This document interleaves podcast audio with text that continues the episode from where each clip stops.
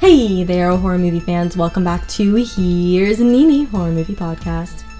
Uh, this episode is going to be very quick. I just have two pretty big updates and we'll go from there. First and foremost, I would like to announce that I have finally graduated from the University of North Carolina at Greensboro with a theater degree. Yay! Always follow your heart and dreams, my lovelies.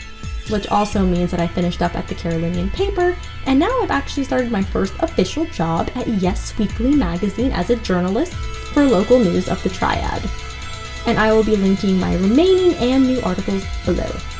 Now, the second reason why I've been absent and just kind of steering away from the joyous news is the actual horror that has been going on around us. First being the apartheid of the Palestinian people who have been facing this for 73 years, and the continuous displacement of their homes and land.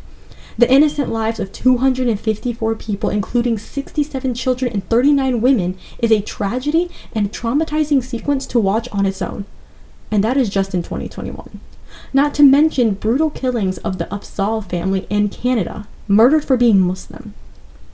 The Muslims being held in concentration camps in China. The remains of 215 indigenous children that were found last month unburied in unmarked graves at a former residual school in Canada. God, I could continue. My job here is to talk about horror. But our real life surroundings are terrifying on their own and could be prevented and must be talked about in order for real change to occur.